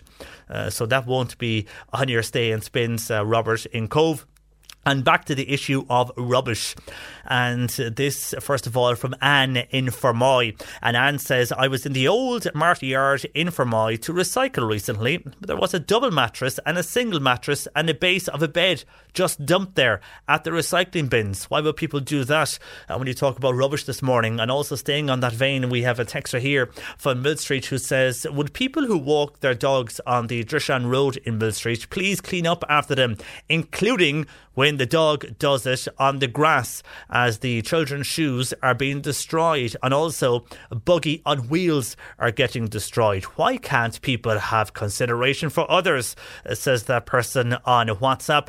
And this, we've got a lot of calls on this lately, and this is to do with your energy bills and your electricity bill. And the texter here says, uh, would your listeners, or would any of your listeners be in the same boat as I am? Are anybody getting very high electricity bills? Uh, because I am with Electric Ireland and I've got electric bill uh, this morning from them, and it's over one thousand euro, says this person on text. I only live in a small place, not the White House. It's ridiculous. I'd be able to rent a house for a month for that price. Uh, and I know you're asking about the meter readings. Well, we were discussing this before Saint Patrick's Day, and Electric Ireland came back to us, and its E S B networks carry out the meter readings across the the country, and they said uh, that while they were suspended for a time last year, they are back out again meter reading, and if smart meters are in place, well then they're done automatically, but for uh, the older meters, uh, the meter man as you want to call them, or meter woman, they are back out reading meters again, so maybe that was a problem. Also uh, they advised, and this is for all uh, energy companies, and I know I, I do this myself, you can go on their website, their app or their phone, you can ring them and you can read the meter yourself, and then input put the meter reading uh, via phone, via the internet online or on their app, and then you'll get a correct bill rather than an estimated bill, which you're fearful that you have got. And going on the price, and you think that it's very high, and it's obviously not an average price you would have for your bill. Is it a two month? I presume it's a two month bill you've got there. And over a thousand euros would be a huge electric bill for anybody, uh, and not in mind if you say you're in a normal sized house. So with that in mind, maybe it would be no harm to contact them, and if you've got the bill, does it say it's estimated, because that could be the problem. And also if you were able to read your bill, hopefully the next time you get your bill it won't be as high and they'll adjust that, uh, but the, if you contact them they might be able to do something for you or credit you or sort that out for you as soon as, but if not, it will be your next bill. Well, you'll pay that much money now and it's very high. Your next bill should be lower if you're able to read the meter yourself, if that is before the E S B networks get out to read your meter. Anyhow, uh, hopefully that's of help, and there's always a chance then if you're in contract, you're caught, but you could always later on at the end of your contract shop around for a better offer as well and a better rate. And something I did that myself recently, and I don't have time now to go through it, but tomorrow on the show I'll make time and I can tell you on how how easy it is to switch, but also when you do go to switch from one energy company to another, and even though you've tried your best with your current company, and that goes for T V or, or whatever, it's amazing they come back when you've made the switch to bring you back and offer you a better price. Anyhow, I'll tell you more about that tomorrow when we have more time. Uh, thank you for your WhatsApp, and hopefully that will help you on oh eight six two, one oh three, one oh three. I mentioned there regarding the uh, making of a cup of tea, and how putting milk in first is the way to make tea, especially if you live in a hard water area. Uh, well, on that, a text in here that says, I heat the cup and mug first, then I pour in hot water, then the tea bag, and then the milk after. Warming the mug first is the secret, says Anne. Thank you, Anne, for your text on that. So there is, that's Anne's uh, way of making tea. Uh, myself and Bernie were just basically throwing in the tea bag and then adding the hot water. And the way to do it, seemingly, is uh, putting the milk in first and then adding the tea bag and the tea after. Uh, Mary is in Kinsale, who says, I always use Barry's Red Label loose tea. I make it in the teapot, I leave it and stir it, and I then put in the milk into the cup and then I pour out the tea. It's lovely. Uh, thank you, Mary in Kinsale. And Esther saying, J P, I drink around seven cups of tea a day and it has to be black. I leave the tea bag in it so it will get stronger as I drink it, and I don't drink coffee. I heard black tea is good for you. In fact, my grandson surprised me last week with a large box of Barry's I got uh, from him, and I got a kick when I opened the presents to see uh, that uh, box of Barry's. Six hundred tea bags in that box. That's a big one. uh, Esther, thank you for your text there. uh, two oh eight six two, one oh three, one oh three, and a lot of people uh, in to us on how they make their perfect cup of tea. I'll get to those very shortly. The C one oh three Cork Diary with Cork County Council's Community Support Programme. If you or anyone you know needs help in accessing non-emergency and non-medical supports or advice, see cork coco dot I E. Castlemarnock Community Development Association and Toddy Towns, they're holding their A G M via Zoom. That's on tonight at eight o'clock. If you want the link, you can email them castlemarnockcommunity at gmail dot com, or you can contact any committee member. And June and Tony Connolly, they are fundraising for My Canine Companion. It's a charity that provides therapy, dog services and autism awareness programmes.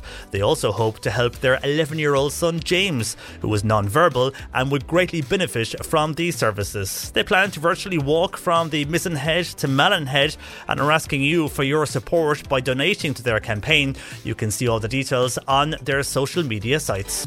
Cork Today on C one oh three. Call Patricia with your comment. eighteen fifty, three three three, one oh three. And a lot of people have different ways of making the perfect cup of tea we spoke about earlier, but a lot of people do heat the mug up first. That seems to be the key for the perfect mug of tea. Heat the cup or the mug first. It has to be hot before you make the tea.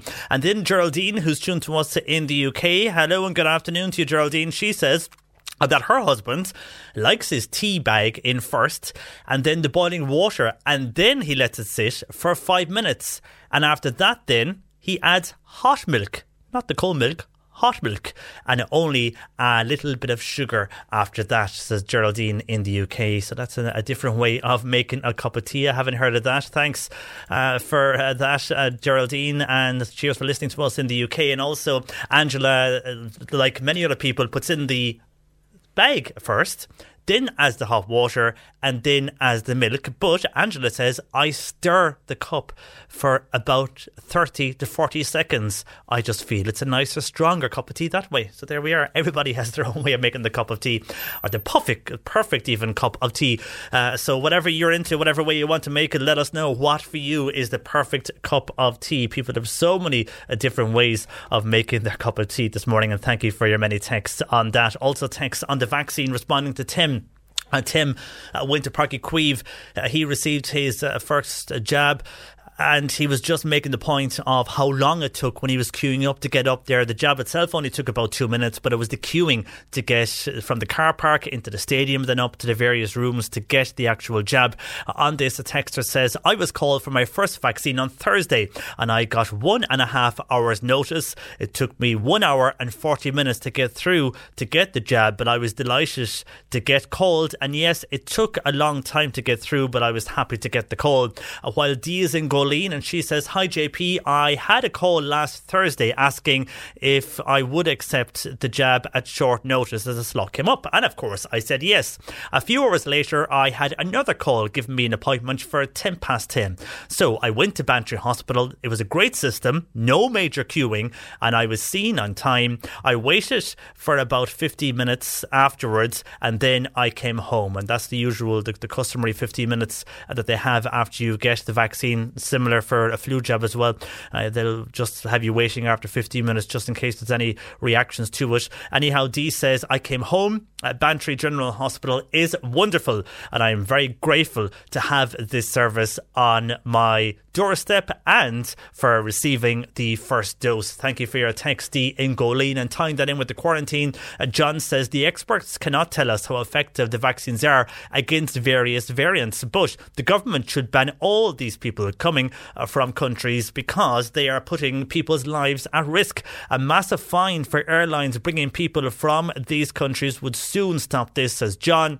And then on the electricity situation, and people, one person feels the electricity bill went way too high, over a thousand euros. And I was asking about the meter reading, which they are back and forth again. You can always do your own meter reading and ring the company you're with, or go on their website or their app as well. Uh, but people were surprised at the cost of their electricity this time round. And if it wasn't read, it could be an estimate, and that could be why you're receiving a very high bill. Hopefully, it will decrease in the next bill for those who are contacting us. But this time of the year, you, I think we get higher bills because of the fact we're we're indoors more over the last uh, number of months, and with everything going on with lockdown, I think more of us were indoors anyhow. And if you're working from home, you are more than likely using more electricity anyhow. Uh, this texter here says, I have a prepay meter with pre-power, and I am topping up a lot more recently, I find. I used to top up by twenty euros a week, and now it's thirty euros every three or four days. Uh, yeah, I'm not too sure why that is when it's pre-power. Uh, are you, again, are we all at home more using electricity? It's something people are asking as well about moving from energy supplier to another, and we'll get to that on the show tomorrow, as many of the switching companies will say you should do it, and I've done it myself recently, so I can share my own experience tomorrow on the show. Don't have time now, but we will do that on the show tomorrow. But let us know if that is a problem regarding electricity, and if you received high bills, taking into account that many of us have stayed indoors more so this January and February than the other months maybe, but still at the same time over a thousand euros for some of those bills is very high. You can email us across the afternoon, j p at c one oh three dot i e. C one oh three. Text or WhatsApp Patricia with your comment. oh eight six two, one oh three, one oh three. And finally, on the vaccine appointments, and doesn't it show at least there is vaccines anyhow going on, because we've a lot of people who were going along and being vaccinated over the last uh, week or so, would seem. But a texter here says, I got a message at two o'clock for an appointment tomorrow. I replied yes, but I replied at six thirty this morning. I'm just wondering, do they send a message to verify a yes reply? My appointment is in Páirc Uí Chaoimh.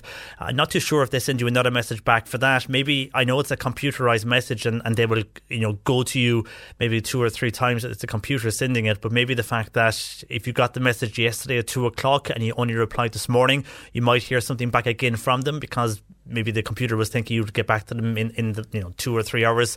So that could be it. As the day went by, maybe that's why you got another text. And I don't know if they send you a reply. If anybody has got that, do they verify and send? When you say you're, you get a text saying you have a vaccine appointment tomorrow at this time, and you reply back saying yes, I can make that, do you get another text back then after that? Anybody in the know? uh, I presume once you're marked for the appointment you have it, so to turn up uh, is what I would say on that. But if anybody has been in that situation, let us know. And on the cup of tea, Anne saying, I'm listening with interest to all the comments on the tea making. For me, a teapot is a must to have the best cuppa, and also a china mug, as the tea has much better flavour from it, uh, says Anne. And on E S B usage, the person on about pre-power, she has to top up twenty euro every two to three days. How many are in her house? I top up twenty euro once a week, and that lasts me for over a week, and we have four adults in the house, and the electricity is always in use. And in relation to your talk on electricity, I think the increase is due to new electronic meters that were installed, because my bill is nearly double after they were installed, even since I changed my supplier. Thanks Uh, for your text on that to oh eight six two, one oh three, one oh three. Now, Joe Heffernan joins us as usual on a Tuesday afternoon. Afternoon to you, Joe.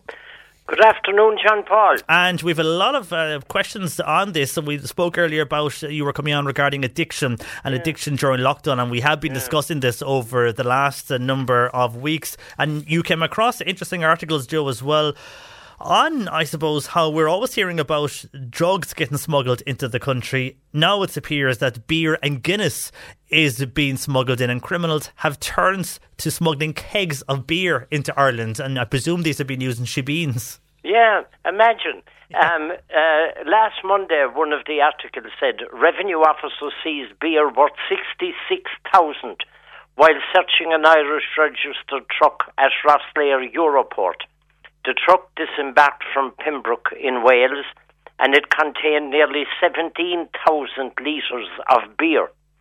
Um, and it's reckoned that what's getting caught is a small percentage of what they expect to be getting into the country. Um, and apparently um, there have been quite a few shebeens closed down, uh, some in Offaly, Limerick, Louth, Cavan, Galway and Sligo. And some of them had dartboards, fully functioning toilets, as well as multiple T V uh, screens.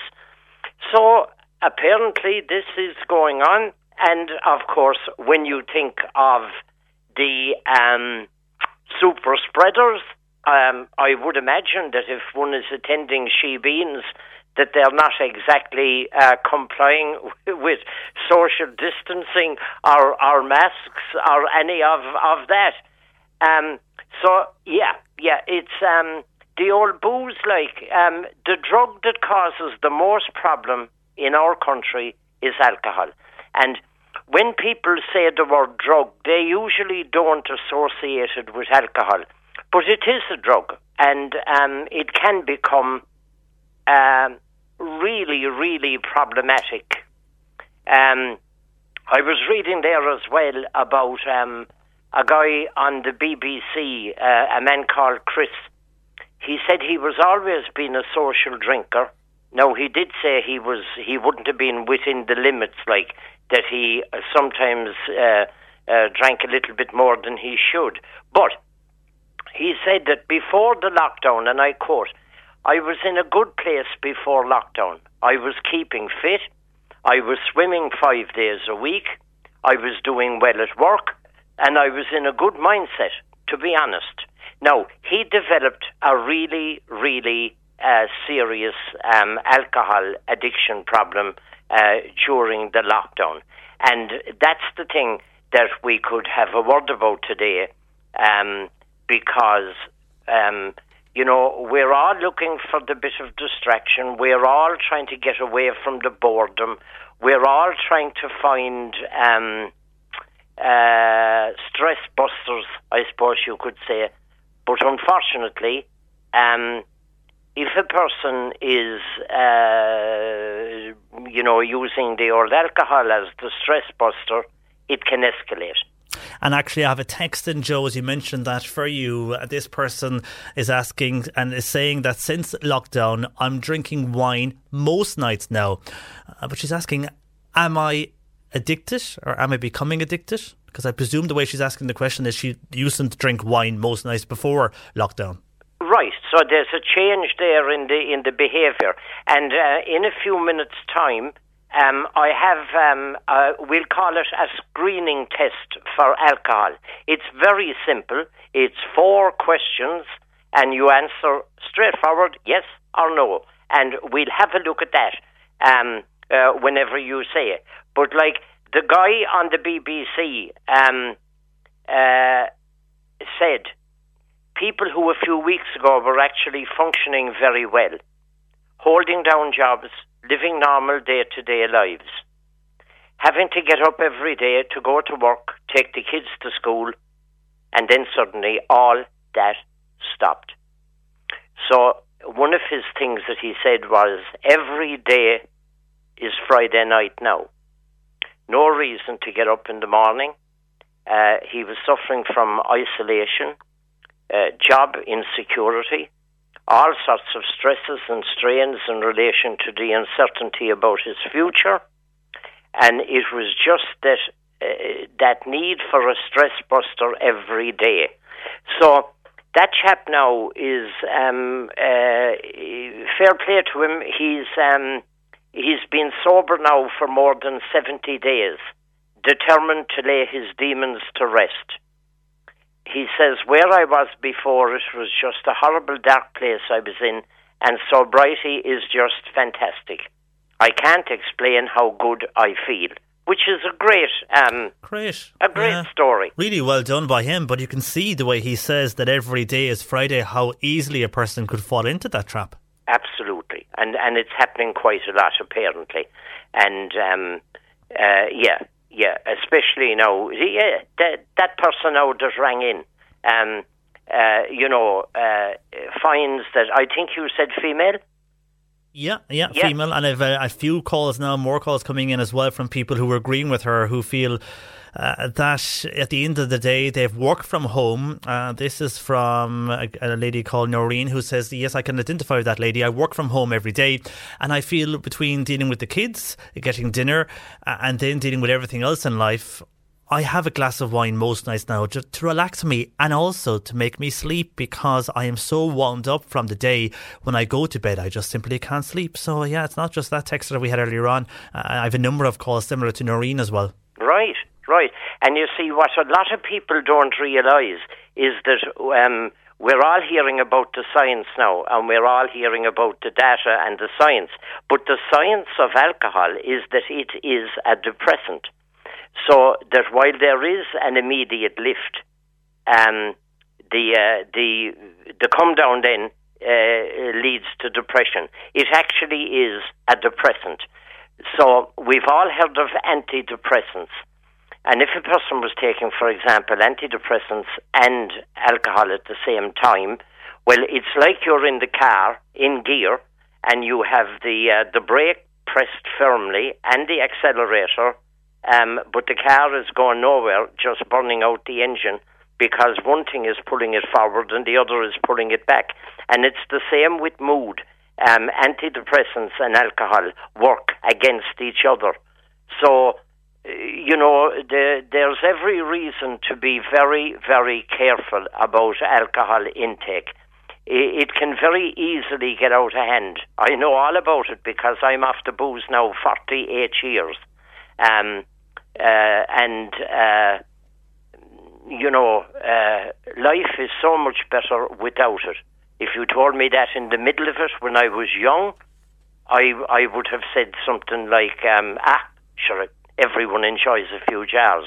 Maybe so, but some people, it gets out of hand.